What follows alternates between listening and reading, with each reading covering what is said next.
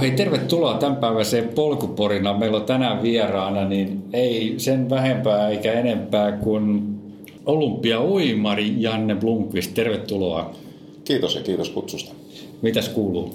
Hyvä kuuluu. Nyt on flunssa saatu ohitettua ja pääs, taas päässyt vähän treenailemaan ja elämä, elämä rullaa normaalisti. Oikein mukava. Ja ulkonakin näyttää olevan sen näköinen ilma, että ehkä se kevätkin jotenkin keikkuen sieltä tulee, että, että avovedet siintää kohta edessämme.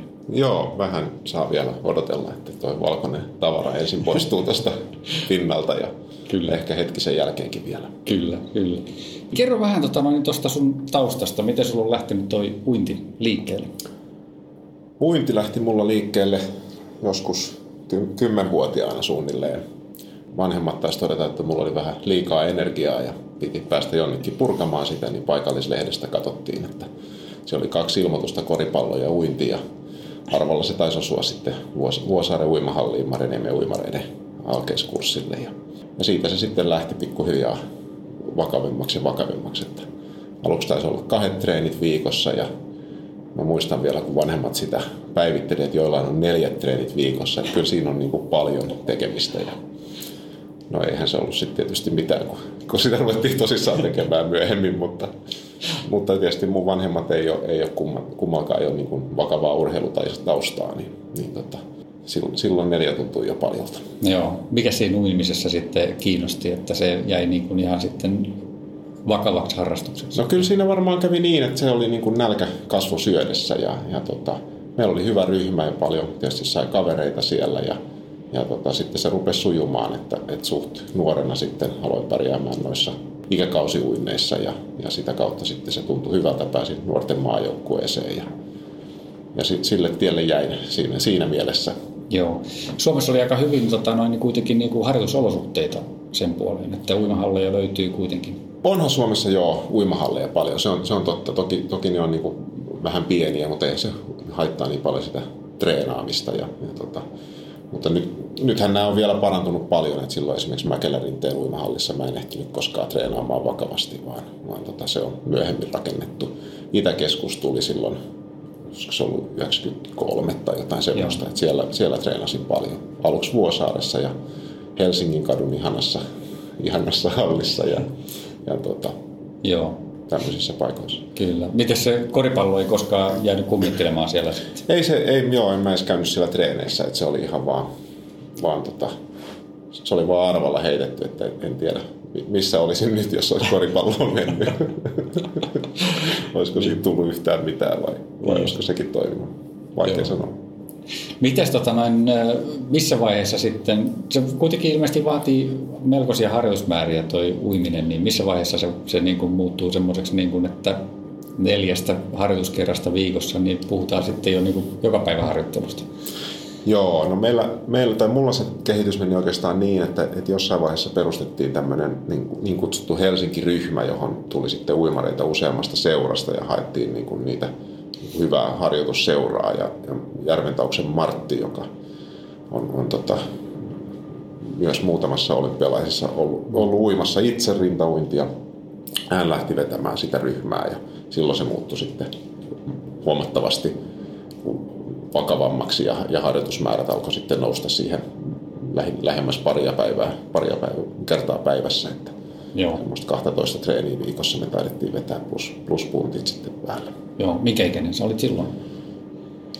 No olisikohan mä ollut sitten 15, jotain, jotain siihen tyyliin mä luulisin. Joo. Se on, 14 voi olla, en tiedä. Joo, se on aika paljon harjoitus, harjoituksia sen ikäiselle. No se on paljon ja, ja tota, toki ehkä, ehkä, me oltiin, ehkä mä olin sen ikäinen, että ne kaikkein pahimmat niin kuin määrä, määräuskovaiset oli poistuneet, poistuneet jo pois, mutta uinnista treenattiin just tuolla 80-luvulla, 70-luvulla niin todella hurjia määriä. Mm.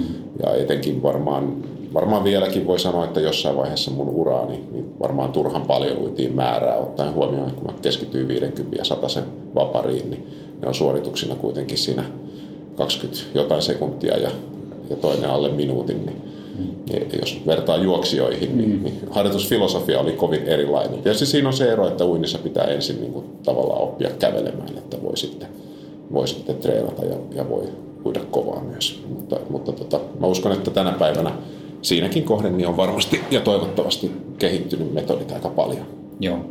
Onko se tavallaan se sitten se porukka, joka, joka sitten ehkä sen kautta Suomen uimatasokin nousi ihan aika hurjalle tasolle sitten kaiken kaikkiaan. Että siellä on sun ikäluokassa ollut kovia miesuimareita muun muassa. Joo, kyllähän silloin, silloin Kasvio ja Sievinen nousi huipulle kanssa ja se oli hienoa sai seurata ihan, ihan maailman huippujen tekemistä. Ja, ja kyllähän he molemmat ui vielä tosi hurjia määriä, että saattoi uida 20 kilsaa päivässä ja yli 100 kilsaa viikossa.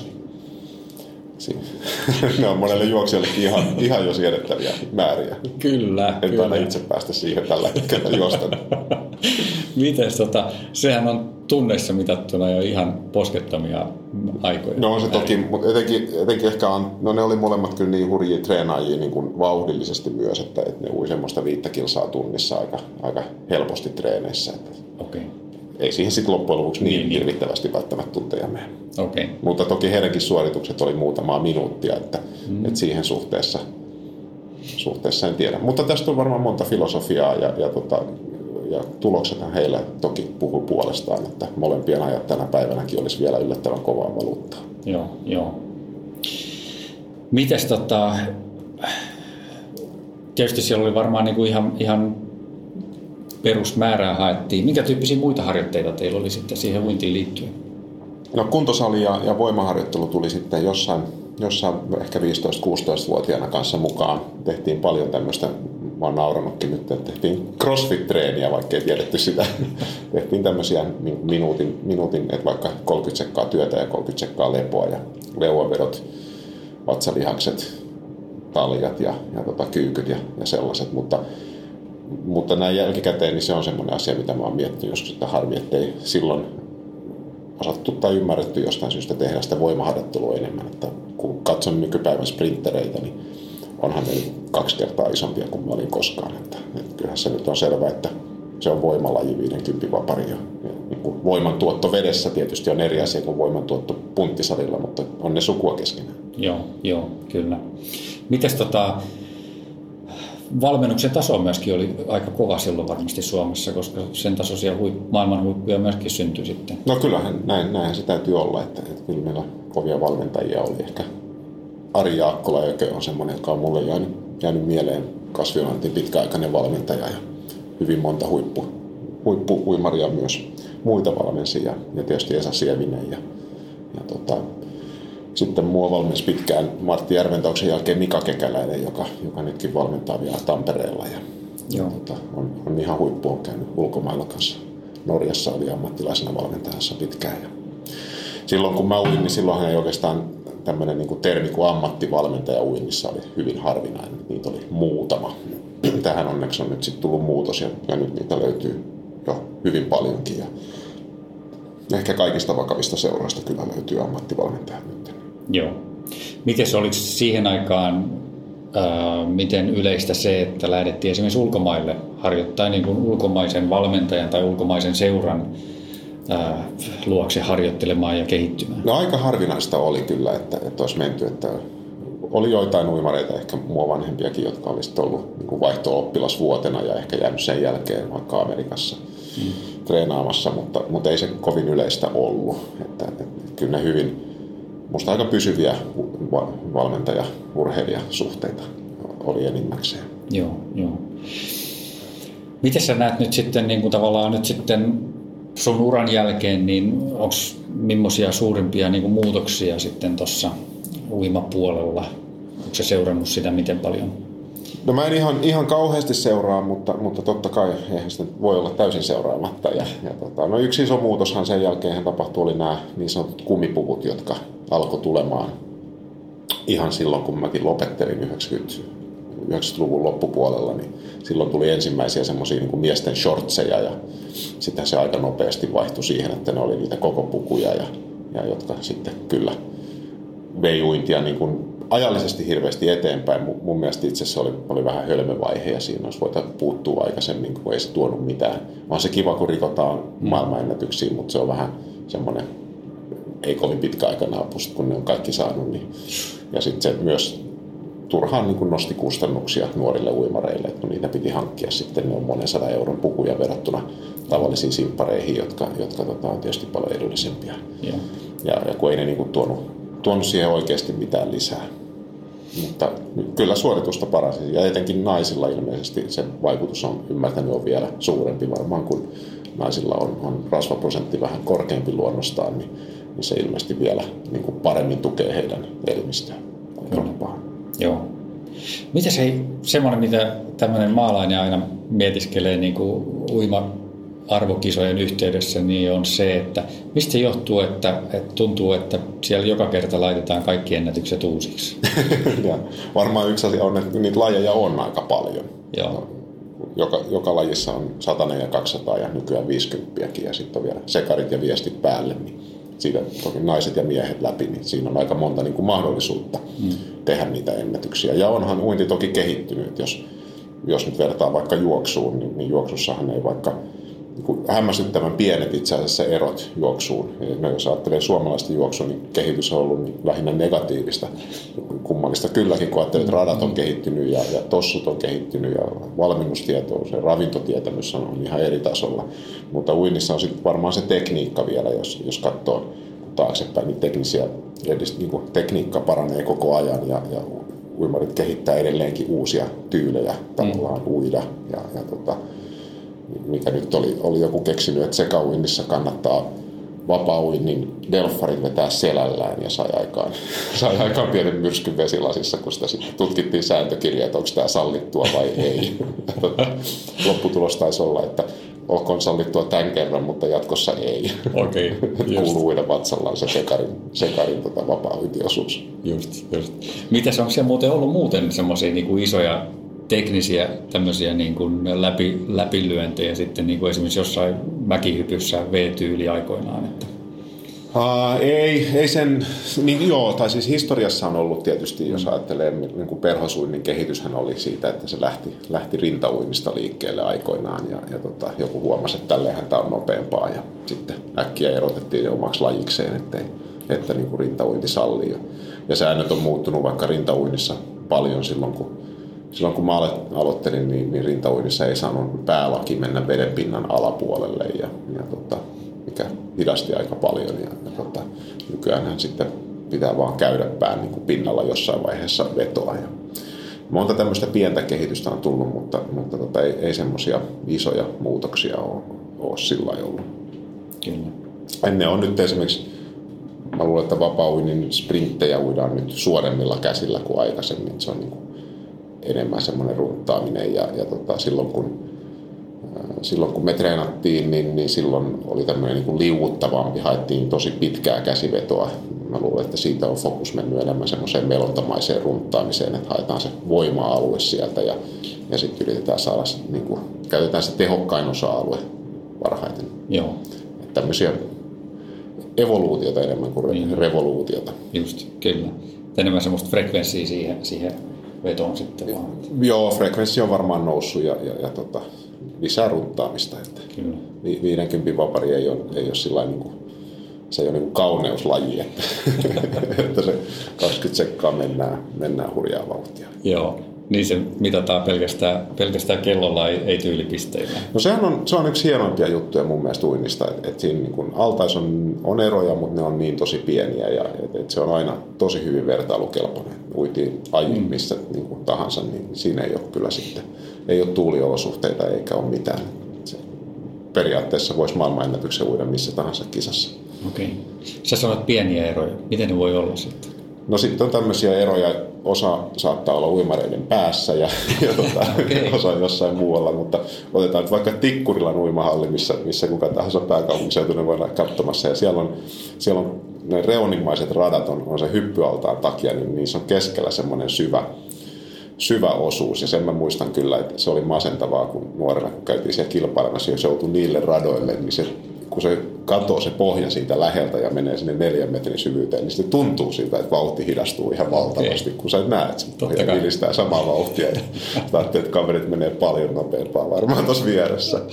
Sitten on eroja rataköysissä ja sitten siinä, miten niin kuin aallot heijastuu laidoista. Että, että aikaisemmin vaikka Hesarin Helsingin kaduimahallilla silloin, kun, silloin kun tota, ennen kuin se remontoitiin isommin, niin siellä oli, oli reunat sellaiset niin kuin korkeammat kuin se allas, niin silloinhan ne tietysti heijastuu takaisin. Ja, ja tota, tämmöisiä eroja. Tasainen muutama metri syvä allas olisi kaikkein paras. Joo. Lähtötelineissä, lähtötelineissä oli paljon eroa aikaisemmin. Nyt, nyt niitä on kehitetty tosi paljon ja tullut selärilähtötelineitä mm. ja, ja kaikkia, kaikkia hienoja juttuja. Kyllä, kyllä. Mites tota, noin, niin, sä oot myöskin edustanut Suomea kaksissa olympialaisissa, niin tota, 92 Barcelonassa ja 96 Atlantassa, niin tota, kerro niistä jotain. Joo, no olympialaiset on kyllä, on kyllä ihan mieletön. Suosittelen kaikille menemään, jos pääsee. Että tota, ne on niin kuin, tietysti kilpailuna, se on, se on niin kuin olympialajeissa niin ka- kaikkien unelma, unelma aina päästä sinne ja menestyä siellä. Ja, ja sitten myös tapahtumana. Se on ihan huikea ja, ja tietysti kun vastaan tulee niin kuin TV-stä tuttuja julkiksia joka puolella ja, ja, ja se niin kuin tunnelma on, on tuhansia ja tuhansia urheilijoita, jotka kaikki keskittyy lajiin ja, ja, ja siellä on mahdollisuus tietysti käydä katsomassa muita lajeja, käydä katsomassa omia lajeja sitten mahdollisesti kisan jälkeen, jos oman, oman kisansa jälkeen. Ja, ja tota, no etenkin Atlantassa varmaan, niin Amerikassa oli tietysti panostettu ihan hurjasti siihen olympiakylään ja, ja se pelkästään on jo näkemys niin kuin, tai nähtävyys, että, että mitä kaikki viihdekeskuksia se on täynnä ja, ja tota, ihan mielettömiä reissuja. Ei varmasti unohda koskaan kyllä, kyllä sitä kokemusta ja, ja tota sitä fiilistä, mikä siellä sit on siellä kisa, niin kuin kisapaikalla ja kisa, kisaa vetäessä. Ja, mm. Suositeltava tapa. Su- suositeltava, joo. joo se, Juha Hirveltähän voisi kysyä enemmän. Se on aika monessa käynyt. Niin en tiedä, kuinka moni on käynyt useammassa noin niin urheilijoista ainakaan. Kyllä. joo. Hei, mennään siitä tota, no, niin seuraavaan aiheeseen, tota, niin swimruniin. Niin äh, sähän Janne harrastat myöskin sitä, sitä tota, noin, aika lailla paljon.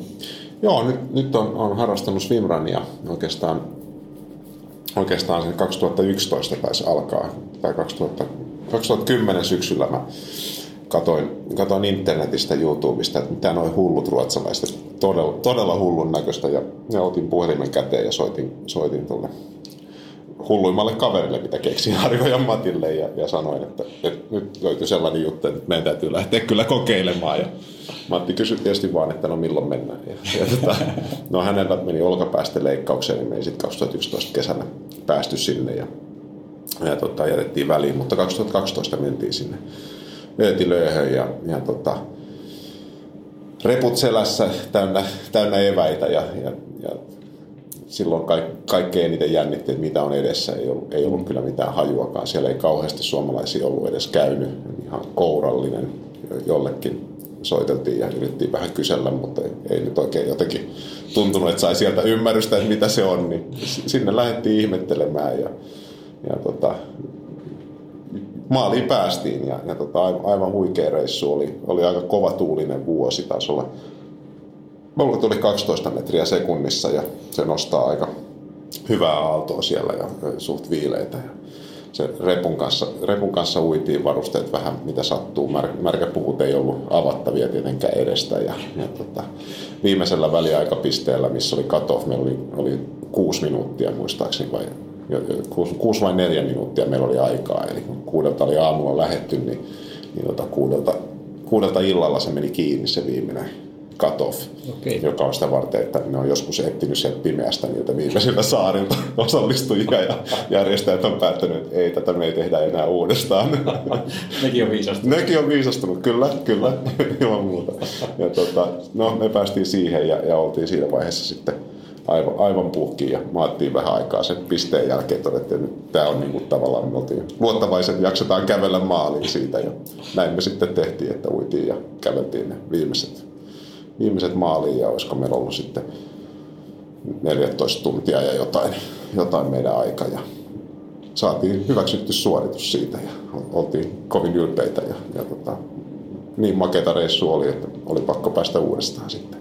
Okay, okay. Silloinhan ei ollut vielä mitään muita kilpailuja, se, oli, se Ötilö oli ainoa. Eli Siinähän on sellainen historia, että se oli se 2000, 2003 nyt sitten, kun nämä, nämä veljekset löi, löi vetoa jonkun, jonkun kaverinsa kanssa, että kumpi ui ensin sieltä. Ja ne, nehän meni eri suuntaan, kun se kilpailu menee nykyään, niin ne lähti sieltä okay. Uuttöstä ja, ja tota, Sanhamiin, niin on tarkoitus mennä sitten ja, ja tietysti mennä juhlimaan siellä. Siellä sitten, ja tota, kai niin pari vuorokautta meni siihen matkaan ja siinä oli matkallakin, millä oli semmoinen systeemi, että siellä oli muutama kapakka, jossa piti pysähtyä.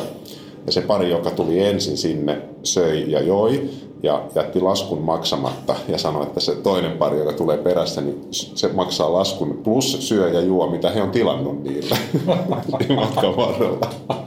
Et siinä oli tämmöisiä esteitä vielä. En tiedä paljonko siinä piti juoda sitten matkan varrella, mutta joka tapauksessa pääs, pääsivät perille kyllä, mutta ei ne jaksanut mitään juhlia kuuleman mukaan, vaan, vaan tota, kaatuivat lähinnä niin kuin sänkyyn nukkumaan saman tien, kun matkan rasitukset oli ollut sen verran kovat. Ja tota, 2006 he sitten he koki, niin kuin, että tässä voisi olla kyllä jotain niin ideaa ja jujua ja, ja törmäsivät sitten Mikael Lemmeliin ja Mats Scottiin, jotka, jotka oli tämmöisiä ammattimaisesti seikkailuurheilua harrastaneita, harrastaneita kavereita ja, ja puhuivat heille sitten tästä kisasta ja, ja he syttyivät siitä ja, ja tota, lähtivät sitä järjestämään, järjestämään ihan niin kuin tosi mielellä sitten, muistaakseni 2006 oli, oli ensimmäinen kisa ja si, si, siellä oli vissiin kymmenen osallistujaa, ja, jotka enemmän tai vähemmän väkisin oli kai raahattu sinne, että kaksi, kaksi paria sieltä pääsi maaliin sillä kertaa. Okay. Joista, joista tota, Forsmanin Pete oli, oli toisessa ja hän, hän tämän ensimmäisen kilpailun voittikin. Kyllä mikä on hienoa, niin hän tietysti voitti sen Nokian matkapuhelimella uiden, eli, eli tämmöisen matkan puhelin, puhelin tota, ilmapatjat, Patjat, joo. joo. josta tuli sitten välittömästi sääntö, että patjat kiellettiin. Suomalaiset pärjäs liian hyvin varmaan. kyllä, kyllä. Mahtavaa, mahtavaa meininkiä oli. Joo. Tota, siitä se sitten lähti kasvamaan pikkuhiljaa. Et silloin vielä, kun me katsottiin ilmoittautumista 2011, niin mä muistan, että kun se oli tammikuussa auennut se ilmoitus, ilmoittautuminen, niin, niin toukokuussa se meni täyteen. Ja mä luulen, että olisiko silloin ollut 60 vai 80 paria ne sai. Et silloin se oli jo kasvanut aika isoksi. Sitten kun me ilmoittauduttiin 2012 kisaan tammikuussa, niin oli neljässä minuutissa ei täyteen. Oi. Ja nythän sinne on hakijoita sitten pitkälle toista tuhatta ja taitaa sen 120 paria ottaa. Et kisa on kasvanut, mutta, mutta tota, ei läheskään sen niin kuin, suosion vauhtia. Että sinne on, on tosi vaikea päästä jo, että pitää rankingien pisteitä hankkia tai, Joo. tai voi, voi tota, jos, jos hankkii riittää hyvän sijoituksen, mutta, mutta se yleensä on aika vaativaa. Että Joo. Onko se niin kuin sitä pidetään niin kuin vähän semmoisena MM-kilpailuna sitten samalla vai onko se Joo. millainen titteli sillä on? Joo, sitä, sitä kutsutaan MM-kilpailuksi. Finlandissa ei ole mitään lajiliittoa mm. tai mitään virallisia organisaatioita, että Mikael ja Mats markkinointimiehinä on nimennyt, että se on maailmanmestaruuskilpailu. Ja miksi ei? Totta kai se on alkuperäinen kisa ja, ja se on kai käytännössä, kai käytännössä vieläkin pisin ja, ja niin kuin vaativin reitti siinä mielessä. Joo. sopii oikein hyvin MMX. Kyllä. Mites teillä, kun te läksitte sinne ensimmäistä kertaa, niin, niin tota, eikä ollut mitään ymmärrystä lajista hirveästi, niin miten te harjoittelitte siihen? Miten te niinku arvoitte, että mitä välineitä sinne otetaan mukaan? Tai miten? Ruotsalaisethan on osannut tämän niinku media, media tota, homma jo aika hyvin, niin, niin valokuvat auttoi meitä tosi paljon. Okay. Et, niin, katsottiin, että mitä muilla on ollut mukana ja, ja päällä ja, ja tota, sitten vaan kokeilemaan, että olihan siinä kesäaikaa testailla niitä ja, ja meillä oli, oli kuminauha sitten jo niin kuin alusta asti selvää, että, että käytetään sitä siinä uidessa ja, ja tota, sitten tosiaan laskettiin niitä väliaikapisteitä ja energian saanti, että täytyy olla reppuja kamaa mukana siellä – en nyt enää muista, että oliko meillä molemmilla reppu vai, vai oliko, oliko vain yksi reppu meillä, mutta, mutta tota, eipä siellä kyllä kukaan enää juuri repulla vedä. Että, niin. Mutta se kuvaa, kuvaa sitä muutosta, että miten swimrunista on, on tullut kovin paljon enemmän oikea urheilulaji, kun, kun se oli ihan, ihan täyttä seikkailua silloin aluksi. Joo. Ja, ja tosiaan ihan, ihan mysteeri oli meille, että minne mennään. Niin. mahtavaa. Jotenkin sitä kaipaakin itse asiassa sitä fiilistä, että, että tavallaan mua on joskus vähän harmittanut, että, että nyt, nyt tämä tämmöistä niin kuin, tulee kilpailu, niin, niin ei, ei sillä tarvitse jännittää, että pääseekö läpi tai tietää suunnilleen, miten se tulee menemään, vaikka maisema olisi uuskin, niin, niin ei, ei ole sillä olihan se makea fiilis, kun menee täysin tuntemattomaan ja, ja oikeasti. Mä muistan, kun mä katsoin semmoista videoa joskus netistä, missä, missä tota, joku oli ilmeisesti sen kuuluisen Chris jälkeen, niin oli paleltunut aika pahasti ja, ja tota, hänellä kramppasi siinä videolla sekä etu- että takareisi samanaikaisesti ja, hän makasi siinä rantakalliolla. Ja, ja tota, mä katsoin sen videon ja mä lähdin lenkille saman tien ihan hirveeseen räntäsateeseen. mä että mä en aio maata tuolla ton näköisenä tämän jälkeen. oi, oi, oi. niin se oli niinku se, mistä lähdettiin, että ei, ei ole hajukaan, että selviääkö siitä. Joo, se oli niinku aito haaste. Se oli aito, se oli mahtava haaste, mm, joo, mm. kyllä. Kyllä. Mitä sä luulet, mihin se perustuu tavallaan, että swimrun kuitenkin on, on näinkin suosittu laji tällä hetkellä? No se on mielenkiintoista, että, että mikä, mikä sen on, on niin kuin tuonut. Tietysti nyt, nyt on helppo sanoa, että, että se on hirveän, hirveän hyvä laji monella mm. tapaa. Se on kuitenkin suhteellisen helppo aloittaa verrattuna, verrattuna triatloniin, vaikka ei siinä tarvii fillaria ollenkaan. No, toisaalta tarvii sitten ehkä vähän enemmän märkäpukua no en tiedä, tarviihan triathlonissakin märkäpuvun. Ja, ja sitten se, mikä siinä on kuitenkin vieläkin on se seikkailuelementti siinä mielessä, että, että ne radat on, on tosi eksoottisissa ja hienoissa paikoissa ja, ja sen avulla pääsee semmoisiin paikkoihin uimaan ja juoksemaan, missä ei kyllä todellakaan muuten tulisi käytyä, eikä edes pääsisi, kun ei niihin vaikka moottoriveneillä niin. ei edes pääse, kun, kun mennään ihan, ihan rannoille. Ja, ja tota, vaikka Porkkalan kisassa on kielletty edes menemästä, kun se on sotilasaluetta. Niin mm. Tämä on monelle ainutlaatuinen tilaisuus päästä sinne. Ja, ja, ja sitten kyllä mä luulen, että tuolla sosiaalisella medialla on ollut aika iso rooli. Niin kuin sanoin, niin ruotsalaiset on, on osannut sen hyvin hoitaa ja, ja totta kai suomalaisetkin järjestäjät nykyään, nykyään hoitaa nämä asiat tyylikkäästi. Ja siitä saa tosi makeita kuvia ja, mm. ja tota, ehkä tämmöinen seikkailu on, on tota, muitakin ihmisiä sitten houkuttanut eikä, eikä vaan meitä. Joo.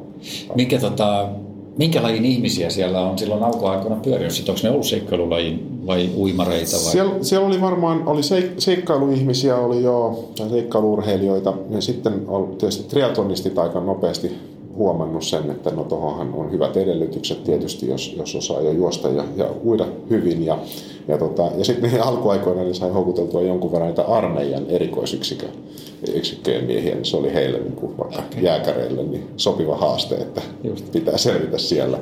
Jonkun, jonkun tarinan mä muistan, että lentokoneessa vieressä istunut tällainen, niin saatiin pakotettua lähtöviivalle. Ja, ja tota, et hyvin erilaisilla taustoilla. Triathlon on tietysti, jos, jos sitä on harjoittanut, niin sit se kynnys on, on tosi pieni mm. lähteä. Mutta, mutta se on ollut myös silloin huomata, että, että tietysti, tietysti triathlon, niin kuin sanoin, on hyvä pohja, mutta, mutta kyllä se niin kuin, että maailman huipputriatlonistit, niin ne, hekään, heitäkin on käynyt näissä swimrun kisoissa ja se menestys ei ole sillä lailla automaattista, että kyllä ne erikoismiehet ja erikoisnaiset sitten löytyy tästäkin lajista, jotka, jotka tota, kyllä vie voiton. Joo. Kyllä. Niin, onko ne puhtaasti sitten niin swimrun ihmisiä, jotka siitä kärkipaikkaa siellä pitää vai, vai kyllä, mistä, mistä se, mikä heidän taustansa on? Joo, kyllä mun mielestä ne on nyt niin kuin puhtaasti. Ei tietysti sattuneesta syystä ole semmoiset, että pienestä asti niin, treenannut niin, niin. että, että taas sieltä löytyy esimerkiksi triathlon taustasia, mutta, mutta kyllä ne, jotka miehittää noin noi MM-kisojen niin podiumpaikat, niin, niin kyllä ne on mun ymmärtääkseni ihan täysin keskittyy tähän lajiin nyt sitten. Joo. Voi olla, että muutama vuosi sitten se oli vielä ammattilaistriatlonisteja, mikä niin. saattaa auttaa. Ja, ja tota, olen lukenut heidän, heidän harjoittelusta ja heidän niin kuin, kunnosta tai miten sanoisi, niin, niin ihan käsittämättömän kovia tyyppejä. Et siellä on kymppiä juosta alle 30 minuutin ja, ja tällaista kaveria, niin Joo. vähän meitä, meitä, vähän meitä kovempaa, kun itse ei pääse edes alle 40. Niin. Mutta se on hienoa. Se on aivan mahtavaa, että laji on kehittynyt. Kyllä. Joo, Suomessa huomaa ainakin, ainakin näissä, näissä tota, swimrun-tapahtumissa, missä itse on käynyt, niin on paljon niin kuin polkujuoksijoita, on paljon seikkailupuolen ihmisiä, Joo. on paljon suunnistajia. Tavallaan siellä, ainakin Suomessa vielä, en tiedä onko paljon niin kuin ihan puhtaasti swimrun ihmisiä, mutta on laji, joka yhdistää paljon muita lajeja. Joo, joo on, on siis tosi erilaisilla taustoilla meilläkin ja, ja, tota, ja se on vahvuus. Se kertoo myös siitä, että, että tota, voi harrastaa kuka vaan, eikä oikeastaan olekaan, jos ajattelee näitä lyhyempiä kisoja, niin kuin Suomessa vaikka Lake to Lake on semmoinen helppo monelle, kun, kun se mennään tuossa Nuuksiossa, niin, niin tota, ihan mahtava tapahtuma ja ihan kuka vaan voi lähteä mukaan. Oikeasti ei ole mitään, että jos selvii vaan sen suhteellisen lyhyen uinnin, mitä siellä on, taitaa parisataa metriä olla, No se ensimmäinen uinti voi olla kolme, neljäsataa. Se ensimmäinen taisi olla pikkasen enemmän, mutta muuten Joo. ne on aika lyhyitä. Muuten ne on lyhyitä ja, ja sen märkäpukuhan kelluttaa, että ei, ei, siellä onnistu kyllä itseään hukuttamaan, vaikka kuinka yrittäisi. Ja kilpailijatkin on kohteliaita, ei ne, ei ne tota, meni veden alle eikä mitään. Niin sinne vaan ja, ja tota, mukaan. Se on aivan mahtavaa. Kyllä, kyllä. Suomessa rupeaa, minkä verran meillä on suurin piirtein noita kisoja tällä hetkellä? Niitä kisoja on kyllä niin kuin tosi paljon ja, ja lisää, tulee, lisää tulee joka vuosi. Että, että nyt niin kuin Sulvallahan oli ensimmäinen. Mm. Ja Sulvalla järjestetään nyt tänä vuonna kuudennen kerran. Okei. Okay. Niin, eli, eli kuudes vuosi tulee. Sitten on Porkkalassa ollut, sitten on tosiaan toi Lake to Lake ja Pikonlinna on, Ahvenanmaalla on Åland Swimrun. Sitten on Loviisassa Escape from Svartholma. Ja, ja tota, Puumalassa on kisa – Kuopioon on tulossa kisa mun mielestä nyt Midnight Swim Run on, on tietysti ollut maailman pohjoisin swim run kilpailu. Ja, ja tota, Puruvesi, Kuopion mä tain mainita, niin ainakin tommoset Joo. mulla tulee Kymmenkunta varmaan sitten. Niin, on, on, varmaan toista kymmentä ja, ja, lisää tulee koko ajan. Maailmalla mä luin jostain, että viime vuonna on järjestetty 400 kilpailua. Oi ne on aika huikeita, kun tosiaan pari vuotta sitten oli tasan yksi kilpailu. se on hyvä kasvu. Niin, että kyllä. En tiedä toista lajia, joka on kasvanut tätä vauhtia. Se on kyllä ihan totta. Ja, ja kaikilla, siis kaikissa maanosissahan järjestetään. Että Af- Afrikassa on, on jo useampia kisoja ja Australia, Uusi-Seelanti, Jenkeissä tietysti ja, ja ympäri Eurooppaa. Siis isoja kasvavia maita, niin, niin tota, ranskalaiset on hyvin, hyvin kiinnostuneita ollut tästä. Saksassa on ollut jo kisoja pitkään ja Engadinissa on, on nämä, nämä Mikael ja Matski järjestää sieltä, tai on järjestänyt jo pitkään. Olisiko ollut, taisi olla heidän ensimmäinen ulkomailla järjestetty kilpailu, taisi olla just Engadinissa ja Norjassa paljon ja mm, mm. Ruotsi tietysti täysin ylivoimaisena tässä, että, että tota, sekä harrastajamäärissä että kilpailuissa. Niin just, kyllä.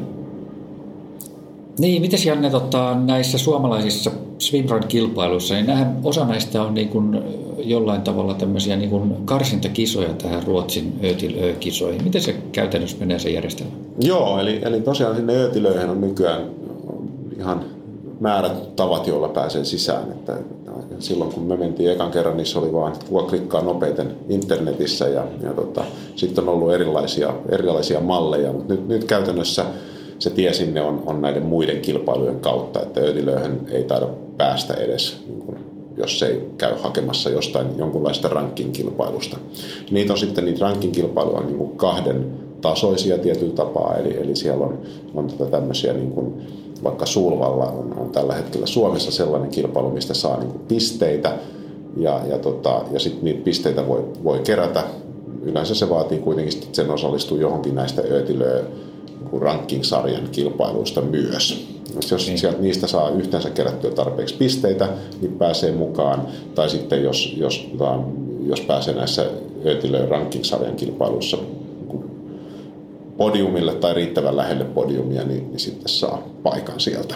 Okei. Säännöt okay. lukee, jos, jos kiinnostaa, niin ne löytyy tietysti tuolta netistä. Niin. Miten tota, niitä ranking-tason kilpailuja Suomessa ei järjestetty? No, näin ei ole tosiaan valitettavasti nyt. Että, et, et Sulvallasta aikaisemmin sai, sai paikan ihan, ihan voittajat joka sarjassa, mutta, mutta, tota, mutta ne on muuttanut nyt systeemiä ja, ja tota, enää sieltä ei suoraan saa paikkaa. Et saa toki niitä pisteitä, jotka ottaa. Mm. Okei. Okay. Mites tota, nyt jos miettii, että joku kiinnostuu vaikka swimrunista, niin tota, olisiko jotain semmoisia niin vinkkejä antaa semmoisille henkilöille, että, jotka miettii sitä, että okei, no kyllähän tuossa pinnalla nyt aika hyvin on pysynyt ja, ja tota, märkäpukukin löytyy ehkä kaapista tai sen voi, voi hankkia tai on miettinyt sen hankkimista ja Joo. Tossutkin pysyy mukavasti jalassa ja poluilla pystyy juoksemaan, niin olisiko jotain vinkkejä antaa tämmöiselle aloittelevalle? Tossahan, tossahan oli jo niin kuin menestyksen resepti, eihän, ei sen kummempaa. Ainakin re- resepti. Aini yksi on vielä, että kaveri yleensä pitäisi hankkia kanssa, että jos täytyy löytyä sopiva hullu, hullu mukaan lähtemään. Joo. Joo. Tota, aloittamisen kynnys on, on kyllä oikeasti tosi pieni. Et sen, niin kuin sanoit, että tossuthan täytyy olla, mutta siihenkin käy ihan mitkä vaan maastojuoksun juoksun soveltuvat tossut. Mm. Että, et liukka, tossun liukkaus on tietysti, että kun mennään märillä kallioilla, niin, niin sitten kannattaa semmoisia etsiä, jotka itsellä toimii hyvin siellä. Joissain kilpailuissa kannattaa käyttää nastareitakin sitten, mutta, mutta se tuommoinen on niin kuin hieno säätö. Mitkä tahansa mm. maastojuoksuun soveltuvat tossut. No sitten tietysti se märkkäri, kun, kun vedet on aika kylmiä, ei siellä oikein pärjää muuten. Se pitää olla, mutta silläkään ei niin kuin aloittaessa sillä ei oikeastaan ole kauheasti mitään väliä. Mm. Et, et, on mikä on. Etenkin jos ei ole hirveän kovia tulostavoitteita, niin ei se haittaa mitään, jos se vetskari on vaan selässä. Mm. Et, et swimrun puhuissahan yleensä on vetskari sitten edessä ja takana taivaan edessä. Minkä takia se on olemassa? Se on, se on olemassa sen takia, että, että sitten kun lähdet juoksemaan, niin se on nopea vetää tuosta edestä auki ja saa viilennystä. Yleensä swimrunissa loppujen lopuksi on, on melkein vakavampia ongelmia sen kuumuuden kanssa kuin kylmyyden kanssa. Vaikka vesi on kylmää, niin etenkin jos on vähänkään aurinkoista, niin siinä mustassa kumipuvussa on muuten aika lämmintä, lämmintä pitää vauhtia maastossa. Et siinä, siinä, tulee helposti kuuma ja silloin on hyvä saada se niin kuin mahdollisimman nopeasti auki ja tietysti mahdollisimman nopeasti kiinni. Sitten on tietysti uimarillit, niilläkään ei oikeastaan ole mitään väliä. Entiset uimarit on helppo tunnistaa, niillä on semmoiset Malmsteenin koottavat lasit, jotka tulee erillisenä. Uimarit on tottunut uimaan köyhiä, köyhiä kun on oltu, niin halvoilla laseilla, niin halvimmat mitä löytyy suunnilleen. Huurtuminen on, on oikeastaan se ainoa, että, että semmoiset, sen verran mä panostan, että mä ostan joka kisaan aina uudet rillit, koska mä koen, että silloin ekalla käyttökerralla niin ne huurtuu kaikkein vähiten. Okei. Okay. Mutta sitten se kuluu se pinta aika nopeasti siitä. Sulla on kauhean kasa rillejä himassa. Mulla on aika paljon nyt käytettyjä rillejä kotona, että jos joku tarvii, niin multa saa käytettyä. Huurtoon ei pidä kauhean hyvin. Lakin saa yleensä sitten kisajärjestäjältä ja, ja tota, sitten semmoista niin kuin vapaaehtoista rekvisiittaa, mistä on apua, niin on, on lättärit, jo, jolla siis niin kuin, ne on vähän, toimii vähän niin kuin räpylät, mutta, mutta käsissä – ja etenkin märkäpuvun kanssa yhdessä, niin niillä saa kyllä nopeutta siihen uintiin, mutta ei ne ole mitenkään pakolliset. Monet vetää ilman ja, ja ekaan kisaa voi aivan loistavasti lähteä ilman niitä. No sitten kun, kun lähes poikkeuksetta uidaan ne tossut jalassa, niin, niin tossut raahaa aika paljon siellä vedessä ja, ja myös niin kuin painaa jalkoja alaspäin, joka vuorostaan taas hidastaa uintia, niin, niin sitten kannattaa käyttää pullareita, eli jonkunlainen kelluke, jota, jota pidetään tuossa reisien välissä uidessa. Mm, Mutta mut siinä sitten onkin jo oikeastaan ihan, ihan täyssetti, että tuolla pääsee alkuun. Niitä pullareitakin ne maksaa muutamia kymppejä, niitä voi tilata netistä ja kyselee vähän muilta. Helpon paikka, jos haluaa aloittaa, niin kannattaa mennä Facebookissa Swimrun Finland ryhmästä kyselemään, niin sieltä löytyy kyllä muutamassa minuutissa veikkaan, että tulee vastaus kaikkiin kysymyksiin ja sieltä saa vaikka varmasti seuraa kilpailuihinkin, jos ei, jos ei muuten löydy. Niin. Miten sitten treeni seuraa, niin järjestetäänkö tästä jotain tuommoisia niin kuin yhteistreenejä tai semmoista? Joo, aika, aika hyvin on yhteistreenejä kesällä. Just kilpailujärjestäjätkin on, on jonkun verran pitäneet tämmöisiä yhteistreenejä ja, ja siellä Facebookissa just usein niitä mainostetaan, että Porkkalassa, kun on, heidän järjestäjät on, on pitänyt niitä ja sitten nämä Lake to Lake, missä vaan on, on tota, järkännyt niitä tuossa nuuksissa. Ja niissä on kyllä oikeasti tosi tosi matala, että siellä menee itse asiassa ilman märkkäriäkin mm. usein, jos on kuuma kesäpäivä, niin sinne vaan mukaan katselemaan ja, ja vauhtiryhmiä löytyy useanlaisia, mm. että sieltä löytyy ihan ko- kovimmista suomalaisista menijöistä ja sitten ihan, ihan niihin niin kuin aloittelijoihin ja ikämiehiin ja ikänaisiin. Kyllä sinne vaan kyselemään. Se ei tosiaan vaadi yhtään mitään kummallista, ei, ei kannata pelkää. Joo, se oli kiva ainakin viime kesänä, niin, niin tota, yhdessä semmoisessa kävin, niin oli tosiaan eri vauhtiryhmiä sitten, että pystyi vähän valkkaamaan siinä sitten ensikertalaisena niin itsellekin sopivaa porukkaa. Että, joo. Että, tota, että sillä on kyllä matalan kynnyksen tapahtumia noin. Joo, joo ja, ja, ja musta ainakin näyttää, että kaikilla tuppaa olemaan niin kuin erittäin leveä hymy suu, mm. suussa. Että, että tota, hauskaa on. Kyllä, kyllä. Mites sitten, tota, pitäisi siinä ottaa jotain niin kuin, sitten kun on nyt harjoiteltu muutamissa yhteistreeneissä ja on ne tavarat hankittu ja sitten ruvetaan katsomaan sitä kisaa, niin onko siihen kisaan sitten jotain, mitä pitäisi ottaa huomioon? Pitäisi ottaa jotain vakuutusten kanssa esimerkiksi huomioon? Tai... No vaku, vakuutus on varmaan, varmaan hyvä olla ja tsekata, että, että se on voimassa myös. Joihinkin kisoihin, näihin, näihin tota, öötilöö, niin järjestäjien kisoihin, niin heidän sivuillaan myydään semmoista edullista vakuutusta. Mutta, mutta muuten, muuten niin, niin tota, vakuutusyhtiöt on vielä vähän ihmeissään tämän kanssa, että kannattaa soittaa ja, ja kysellä vähän, miten se on voimassa. Että mulla on ollut erilaisia vakuutuksia ja tosi hurjasti eri hintaisia myös. Että, että jos ne, jos ne, mutta yleensä ne sanoo, että joo, no tämä on kuin triatlonia, että, että, että triatlonin vakuutus, niin sillä pääsee, ei se sitten kohtuuttoman hintainen ole. Mutta kyllä se, se kannattaa ja pitää olla etenkin, jos, jos lähtee jonnekin niin kuin eksoottisempaan kisaan tai, tai niin, niin ainakin öötilöillä, niin heillä on niin standardina se, että sen täytyisi kattaa se, että helikopterilla käydään noutamassa jossain ulkoluodolta sitten, jos, jos rata menee sinne. Niin, niin tota, tämmöistä sattuu äärimmäisen harvoin, mutta nilkkoja menee nurin ja, ja sen kanssa jo pääseminen pois hankalasta paikasta voi olla tosi vaikeaa ja jos sää on väärä, niin voi tietysti alkaa tulee kylmäkin. Kyllä. Vakuutus pitää olla. Ei kai siihen kisaan muuta tarvita. Se, se kaveri tosiaan ja, ja se mitä kannattaa treenata, niin kannattaa treenata niitä veteen menoja ja vedestä nousemisia ja, ja kaikki tavarat läpi, että kaikki tietää tämän säännön, että täällä ei koskaan ota mitään uutta kilpailua, vaan käy aina treeneissä katsomassa ja mahdollisimman totuudenmukaisessa treeneissä, että samanlaista rantaa olisi hyvä olla ja oikeasti vähän kokeilee, että onko tämä niinku, onko tämä nopea tapa vai, vai tota, että, että se, se, kyllä ainakin jos kilpailu haluinen yhtään on, niin se harmittaa vähän kun seisoo siinä rannalla pakkaamassa tavaroita ja pareja tulee ohi menee koko ajan. Niin kannattaa sitä vähän katsoa. Että esimerkiksi ne pullareihin löytyy, löytyy kahta hyvää tapaa, että osahan kääntää sen siitä jalkojen välistä uidessa, niin kääntää juoksua varten niin reiden ulkopinnalle niin semmoisen kumpparin avulla ja osa työntää sitten tuonne selkään. Mä oon käyttänyt molempia ja ei siinä oikeastaan, riippuu, riippuu siitä setupista, molemmat toimii oikein hyvin. Ja.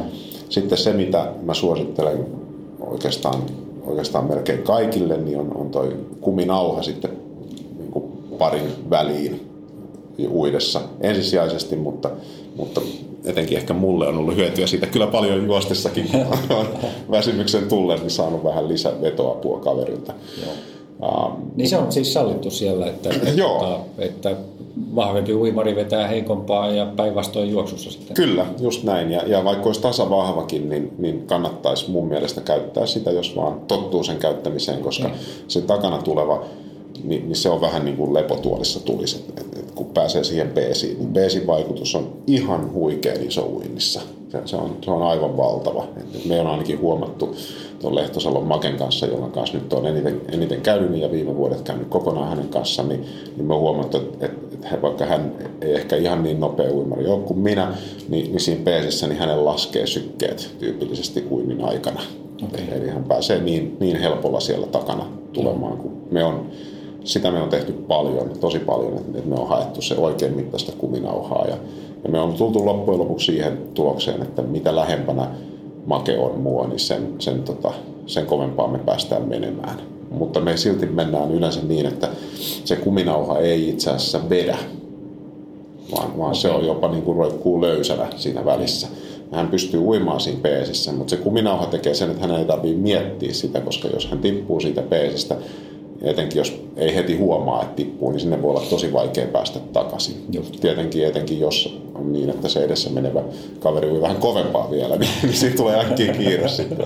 Kyllä. Mutta, mutta tämä on yksi asia, minkä mä luulen, että tulevaisuudessa tässä, tässä tulee niin kuin huippuparitkin, niin, niin tota, saattaa, saattaa nyt, nyt huiput menee yleensä, ne on niin, niin kovia tyyppejä, että ei, ei ne tota, ne peesailee niin kuin vapaasti toisiaan. Okay. En, en olisi hämmästynyt, jos, jos tulisi enemmän sitä kuminauhan käyttöä sielläkin. Ja, ja tosiaan se niin huima etu on siinä, että, että sen takana olevan ei tarvii, no hyvässä ja huonossa, mutta, mm. mutta tota, hän ei tarvii suunnistaa ollenkaan. Mm. Ja ei, ei pidäkään suunnistaa. Että se, joka tulee takana, niin se pitää pään alhaalla ja ui.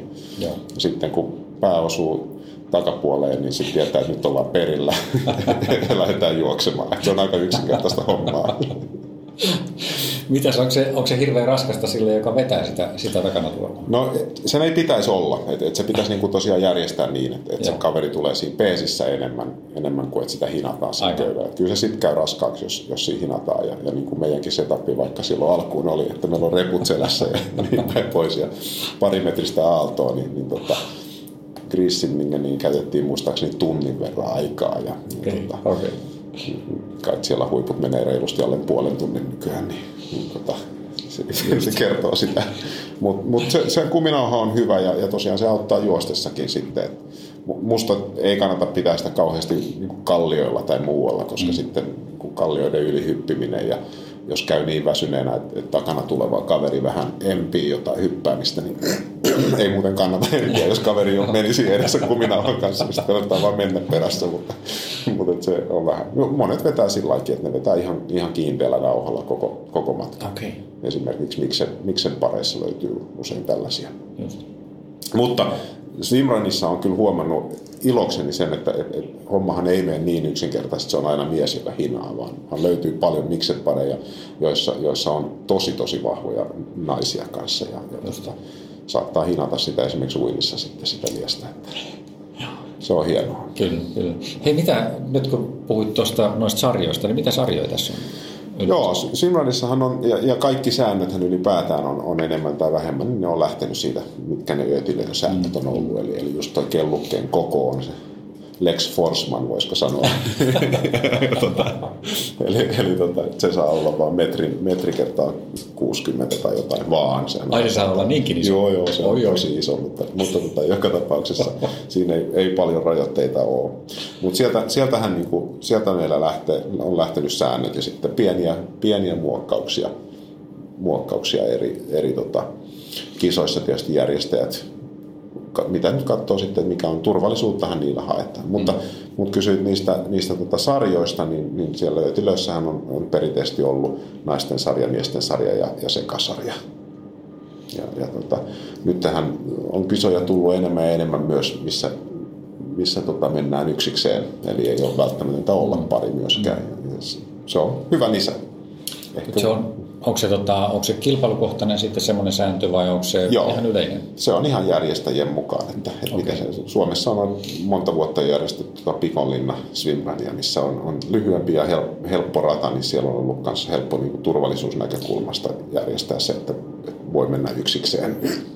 Mä ymmärrän ihan hyvin, että vaikka Öötilössä, niin en, en tiedä, ei, ei varmaan kovin nopeasti tule yksikseen, kun, kun tuota, kilpailijat leviää sinne 75 kilsaa pitkälle pitkälle reitille ja, ja tota, aallot voi olla kaksi, kaksimetrisiä, niin, niin tota, se on oikeasti tosi hyvä juttu, että, että sulla on se kaveri siinä vieressä. Jos tulee paha suonenveto, niin se voi kelle tahansa olla kurja paikka sitten yrittää sitä yrittää sitä siellä sitten fiksailla keskellä, keskellä jotain isompaa lahtea. Ja, ja tota, niin se kaveri auttaa silloin tietysti pystyy vetämään. Ja, ja pillihän on, on kanssa itse asiassa pakollinen varuste, unohtuu tuossa aikaisemmin sanoa, käytännössä kaikissa kisoissa just sitä varten, että sit sillä voi herättää järjestäjien huomioon, että nyt tarvittaisiin apua täällä päin.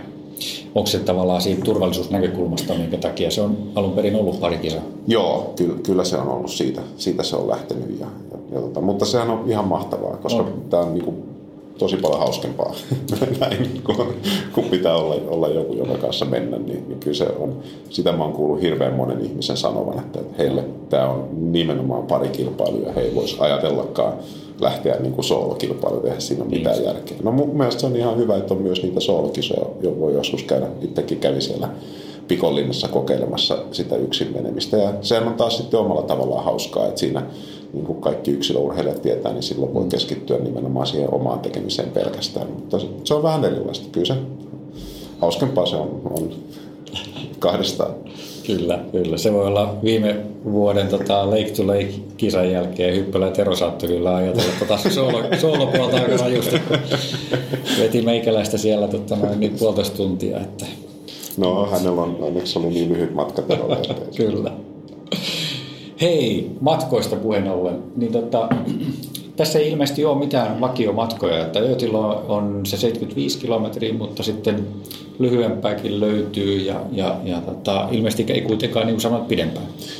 Joo, en, en muista, että olisi varsinaisesti pidempään. Että kestoltaan niin kuin yhtä pitkiä on, on sitten ollut erilaisia, mutta ei, eihän ole mitään, niin kuin, ei ole olemassa mitään yksittäistä formaattia taaskaan, kun ei ole sitä lajiliittoa määräämässä, mitä saa kutsua swimruniksi, niin sitähän voi kuka tahansa kutsua, mm. mitä haluaa. Mutta, mutta ehkä pääsääntöisesti sillä ne uinnit tyypillisesti vaihtelee, että, että se on niin kuin 10, 10 prosenttia viiva, viiva 20 prosenttia. Joo. Sitten löytyy kisoja, missä on vähän mutta se on varmaan se tyypillinen vaihteluväli, että, että semmoinen 80 prosenttia matkasta niin metreissä on juoksua. Joo. Ja, ja siellä on, taas mä tiedän, että alkuaikoina, tai kun, kun tuli näitä öötilöön, öötilöihin liittyviä kisoja, niin niissä on sitten, he on määränneet, että, minkä, että sitä pitää olla jonkun verran sitä uintia. Enemmän niin kuin ollut huoli siitä, että joku järjestää semmoisen kilpailun.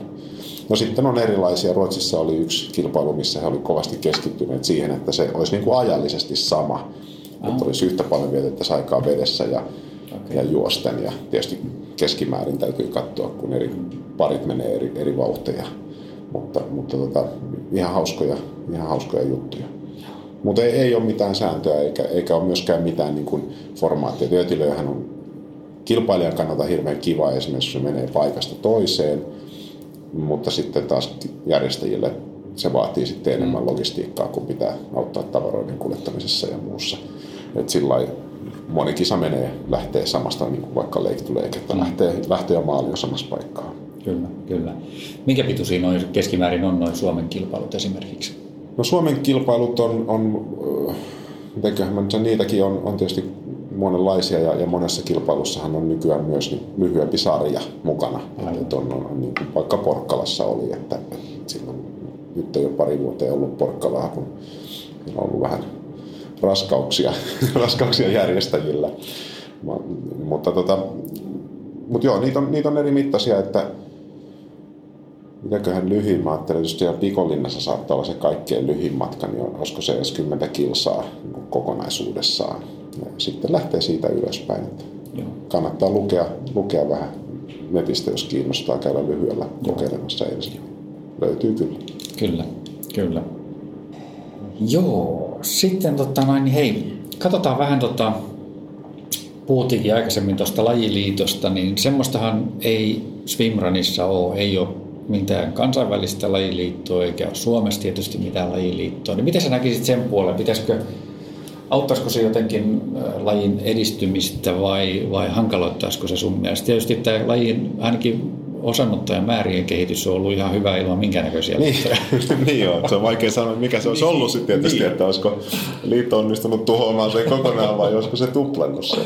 Niin. Kuinka, kuinka vahva niin kuin esimerkiksi niin kuin semmoinen ohjaus sieltä Ruotsin niin kuin organisaatiosta tulee? No, no sieltä tulee, jos haluaa järjestää mä oon ollut vähän mukana, mukana tota, silloin ensimmäisiä kertoja se Sulvalla järjestettiin, niin, niin silloin olin heidän tukena pikkasen siinä järjestämisessä, niin silloin kuulin niitä niin kuin sääntöjä, mitä sieltä tuli, ja heillä on aika tarkat säännöt, jos haluaa käyttää tätä niin kuin Ötilö-brändiä tietyllä tapaa, niin sit, sitten, he, sitten he vaatii sitten ymmärtääkseni jonkun fiin siitä osallistumismaksusta, mutta, mutta että myös heillä on sitten just nämä säännöt, että paljonko pitää olla paljonko pitää olla uintia ja, ja muita niin kuin vaatimuksia sille radalle ja, ja varmaan sitten sääntöjen suhteen myös Joo. pyytävät, että, että noudattaa tiettyjä, mutta, mutta noin muuten hän, hän ei, ole, ei ole mitään.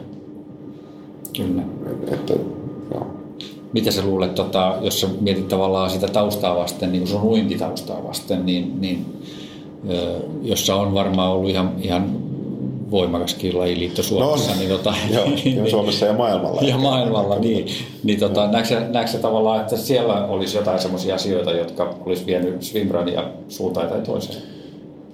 Siis sehän, sehän tietysti on, että kansainvälinen lajiliitto tuo aina sen, sen niin kuin sääntö ja, ja, ja, ja, mikä on niin hyvässä ja huonossa nimenomaan. Että, että sitten tiedetään, mikä on, on niin kuin virallinen veden lämpö, missä, missä uidaan ja, ja, ja niin näin päin pois. Niin uinnissa on, mitkä on säännöt ja miten kilpailuja järjestetään. Mutta, mutta kyllähän tämä nyt varmaan vielä ainakin toistaiseksi ehkä menee parhaiten just näin, että, että siitä on tavallaan muodostunut tämmöinen vähän niin kuin lajiliitto.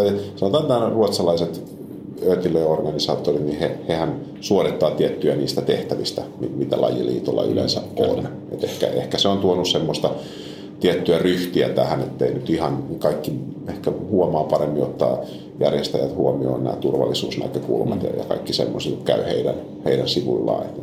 Heidän järjestelyistä täytyy antaa niin kymppi plus, että ne on aina toiminut ihan huikein hyvin ja siinä mielessä ne on asettanut hirveän korkeat niin kuin laatuodotukset tavallaan kilpailuihin. Kyllä. Ja, mikä on hyvä asia, mikä on pelkästään hyvä asia, koska, koska tota, voisihan tässä niin kuin heikoilla järjestelyillä niin, niin voisi potentiaalisesti olla vaarallisiakin, vaarallisiakin tapahtumia. Kyllä, että, kyllä.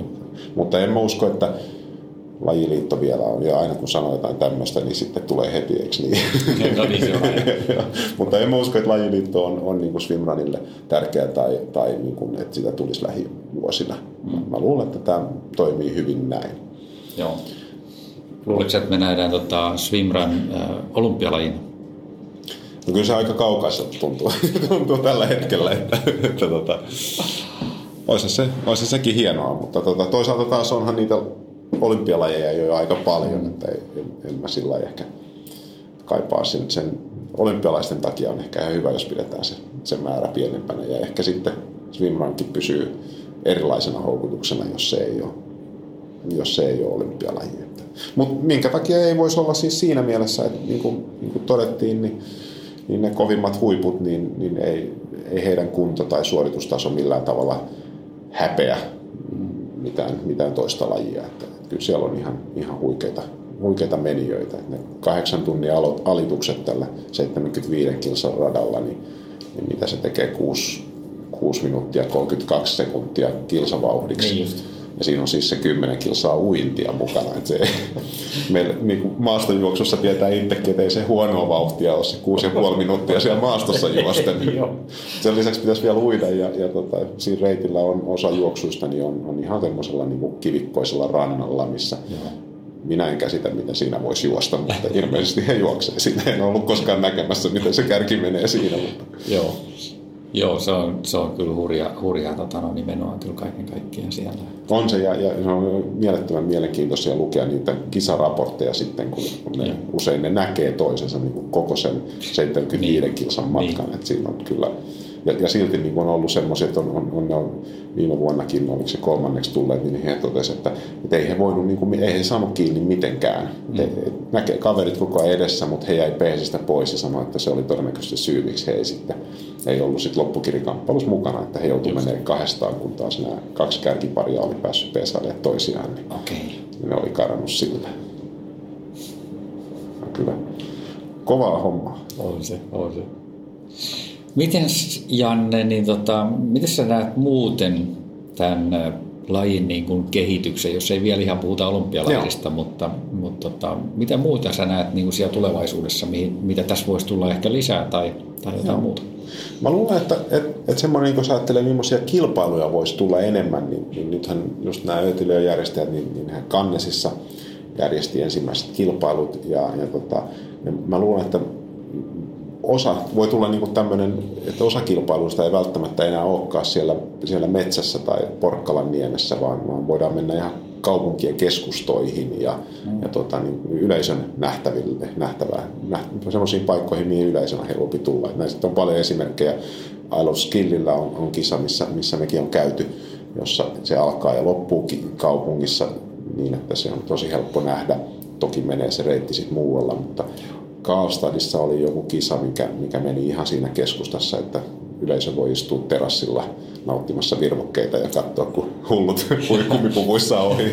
ohi. Ja tota, mä luulen, että se voisi olla semmoinen. Ja siihen voisi ehkä sopia hyvin myös missä olosarjat. Siitä voisi saada aika jännittäviä kilpailuja ja, ja, ja siihen voisi sopia semmoiset niin lyhyemmät sprinttityyppiset vedotkin, että just tuommoiset ky- kymmenen kilsan. Että kyllähän se öötilö on, on, on mielettömän kiva seurata, kun siitä on hyvä livellä netissä, mutta on se vähän semmoista pienen yleisön touhua vielä toistaiseksi, että kahdeksan tuntia istuu, istuu maanantaina katsomassa syyskuussa, niin aika harva ottaa lomaa duunista sitä varten. Se on totta.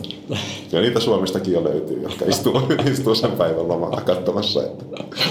Mä luulen, että se on, se on varmaan niin kuin yksi asia, missä, missä se kilpailun järjestäminen, tai ainakin musta kuulostaisi tosi kivalta, ja, ja tota, että johonkin tällaiseen kaupunkimaisempaan kisaan. Niin mulle, mulle viehätys tässä on muutenkin ollut niin se paikkojen näkeminen. Mm. Että, että semmoinen vaikka mikä on jäänyt mieleen, niin on Norjassa Rockman, jossa mennään sitten taas silloin nousumetrejä jo aika paljon ja okay. puidaan niillä, niillä vuonojen viereisillä järvillä ja vuonon yli ja aivan huikeita maisemia, siis ihan, ihan käsittämättömän hienoja. Ja, et, miksei sitten voisi mennä just vaikka Kaastadin se kilpailu kiinnosti mua ainakin jonkun verran, että menisi ihan sinne keskustaan Kaupungissa, katsomaan, niin. niin, millaista se on siellä. Ja, Joo.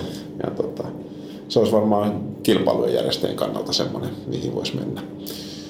No sitten tietysti, mitä, mitä niin kuin jos ajattelee lajin kehitystä muuten, että mitä, mitä tulee tapahtumaan, niin varusteet varmaan kehittyy vielä aika paljon. Että nyt oli vaikka toi Thomas Reden kirjoitti hyvän blogikirjoituksen just näistä pullareista ja, ja niiden kehityksestä. Hän on testaillut niitä tosi paljon. Mä luulen, että, että semmoinen niin viimeinen osa-alue, mistä, mistä saadaan niin kuin paljon nopeushyötyjä, niin on, on varmaan tossut. Nyt, nythän mennään vielä ihan, ihan maastojuoksutossuilla, jotka hidastaa vedessä aika paljon. Mä oon aika varma ja, ja tota, on vähän kokeillutkin sellaisia virityksiä tossujen päällä, että, että jos siihen saisi semmoista räpylämäistä rakennetta, oh. niin mä luulen, että sen saisi aika helposti käännettyä niin, että sen sijaan, että se hidastaa, niin se nopeuttaisi, eli olisi, olisi nopeampi kuin, kuin paljas jalka se niin. tossu. Mutta, mutta tota, sitä täytyisi vielä vähän testailla ja viritellä ja mieluummin löytää tietysti joku tossu valmistaja, joka olisi kiinnostunut sitten, sitten miettimään sitä kanssa. Joo. Märkäpuvuissa on kehittynyt, kehitystä tapahtunut nyt aika paljon, tuli viime kaudelle ja toissa kaudelle tuli, tuli tosi makeita uusia pukuja, ohuempia, sellaisia, mitkä on optimoitu, sopi mulle esimerkiksi tosi hyvin, kun, kun juoksu on sattuneesta syystä aina se heikompi laji, mm. niin nyt tuli semmoinen niin kuin ohuempi, mutta joka sulki tosi tehokkaasti veden pääsyn jaloista, tästä niin kuin käsistä ja kaulasta. Just. Niin se piti sen kylmän riittävän hyvin loitolla ja, ja sitten se oli tosi kevyt ja mukava juostessa. Se, se oli hyvä. Varmaan niin kuin kolmasosa tippu painosta. Ja, ja se kaikki tietysti tietää, että juoksussa paino on, on pahasta, niin, niin siellä kehitys tapahtuu vielä kaikissa, kaikissa osa-alueissa varmaan. Joo. Hyvä. Mitäs, tota, mitäs suunnitelmia sulla Jannella itse ensi kevää, kesäksi? No ensi kesän suunnitelmat on nyt vielä vähän, vähän niin kuin auki, mutta pikkuhiljaa tässä on ruvettu pohtimaan niitä, että, että minne menisi minne menisi ja missä, missä kisoissa kävisi. Että varmaan luulen, että nyt tämän swimrunin osalta niin keskitytään, keskitytään enemmän näihin kotimaan kisoihin tänä vuonna ja, ja tota, ei, ei, ei, yritetty hakea sitä paikkaa sinne Öötilöihin tänä vuonna, kahtena vuonna käyty siellä ja, Joo. ja tota, ehkä se tuntuu vähän, vähän isolta satsaukselta nyt perheen ja työn lomassa yrittää, yrittää saada treenattua tarpeeksi sinne, niin, niin tota, pidetään ainakin välivuosi. Ei, ei me ole suljettu pois, ettei voitaisiin mennä sinne taas joskus, mutta, mutta, tota, mutta oli, oli, oltiin tyytyväisiä viime vuoden suoritukseen, mutta se oli niin tosi rankka ja, ja oli ehkä etenkin mulla niin oli aika rankkaa se harjoittelun yhdistäminen sitten työhön ja, ja tota perhe-elämään. Niin, mutta otetaan ehkä vähän sillä rennommin tämä kesä ja katsellaan minne menee. Semmoinen ajatus meillä pikkasen oli, että jos kutkuttaisi tämmöinen skyrunning, jossa olisi sitten meille varmaan enemmän tätä, että pääseekö maaliin tyyppistä haastetta, koska, koska tota, mä en ole rakenteeltani ihan polkujuoksija enkä, enkä tota, koe olevani siinä kauhean vahvoilla, mutta, mutta siinä taas ne maisemat ja paikat ja, ja. ja se meininki kiinnostaisi pikkasen. Että. Kyllä. Minne päin?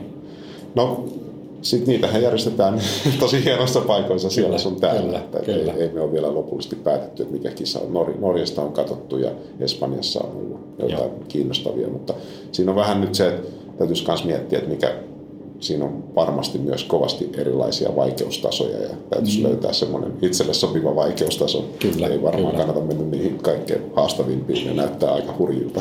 Se on ihan totta, joo. joo.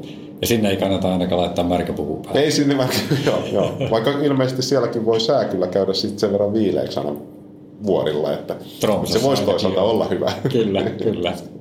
Se on aika raskas kantaa mukana ehkä vaan sitä varten. Että suunnitelmat on vähän, vähän ensi kesän suhteen vielä kesken. Mutta kyllä tästä yleensä, kun aurinko alkaa tulemaan enemmän ja enemmän esille, niin alkaa suunnitelmat sitten kirkastumaan. Meillä on kotimaassa vielä tosi mielenkiintoisia kisoja käymättä. Että, että esimerkiksi toi Escape from Svartholm niin on harmittanut monen vuonna. Se on ollut niin lähellä öötilöitä, mm. että ei ole uskaltanut käydä. Niin nyt voisi ehkä käydä siellä. Ja nyt me käytiin tuolla Ahvenanmaalla pari vuotta sitten ja pidettiin siitä ihan, ihan tosi paljon siitä kisasta. Siinä, siinä oli tämmöinen erikoisuus, että, että tota, siellä ei ollut reittiä merkattu metsissä, vaan siellä oli saaren, saarella, kun tulit saaren rantaan, niin, niin siellä oli lippu, mihin kohtaan piti tulla tietysti, ja siinä oli sitten laminoitu kartta. Oh. Ja sitten sillä laminoidulla kartalla suunnistettiin saaren yli. No se on tietysti niin kuin, suunnistajana tiedät aika helppoa, kun siinä on niin kuin, rajattu alue, missä pysytään, mutta onnistuu siinä silti vähän eksyilemään. sitten suunnistettiin saaren yli, eli, eli vapaa reittivalinta siitä. Okay. Ja jätettiin se kartta sitten sinne, sinne tota, sinne rannalle, mistä lähdettiin, siellä oli taas ämpäri ja uitiin seuraavalle saarelle ja tämä toistui. Ja okay. Tämä oli jotenkin ihan mahtava. Niin jo, yleensähän ne on merkattu ne reitit kuitenkin. Yleensä reitit on merkattu ja, ja tosi hyvin onkin merkattu. Että Joo. Täällä ei tosiaan ollut ollenkaan merkattu. Ruotsalaista järjestää nyt on se niin kuin Lost Water Race, joka on, on, tota, on niin kuin yhdistää rogainingin ja, ja swimrunin. Eli, eli siinä kannattaa käydä katsomassa. Siinä on hauska kuva, kun niillä on sellainen kelluva rasti, rastipiste siellä. Tämä on, tätä me on mietitty kanssa jo pitkään ja se olisi myös tosi kiinnostava, jos sen saisi jotenkin kalenteriin sopimaan, koska se on musta ajatuksena niin mahtava, että sulla on rogaining, jossa sun pitää vielä miettiä se, että mitä vauhtia sä uit. Kyllä versus mitä vauhtia sä niin liikut metsässä.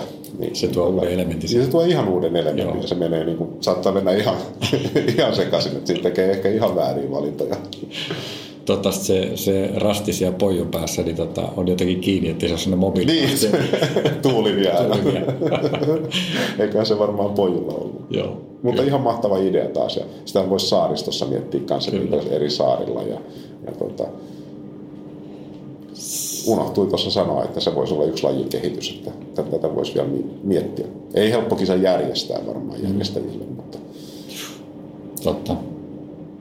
Hei Janne, kiitos todella paljon tästä haastattelusta. Kiitos itse, oli tosi kiva jutella. Joo.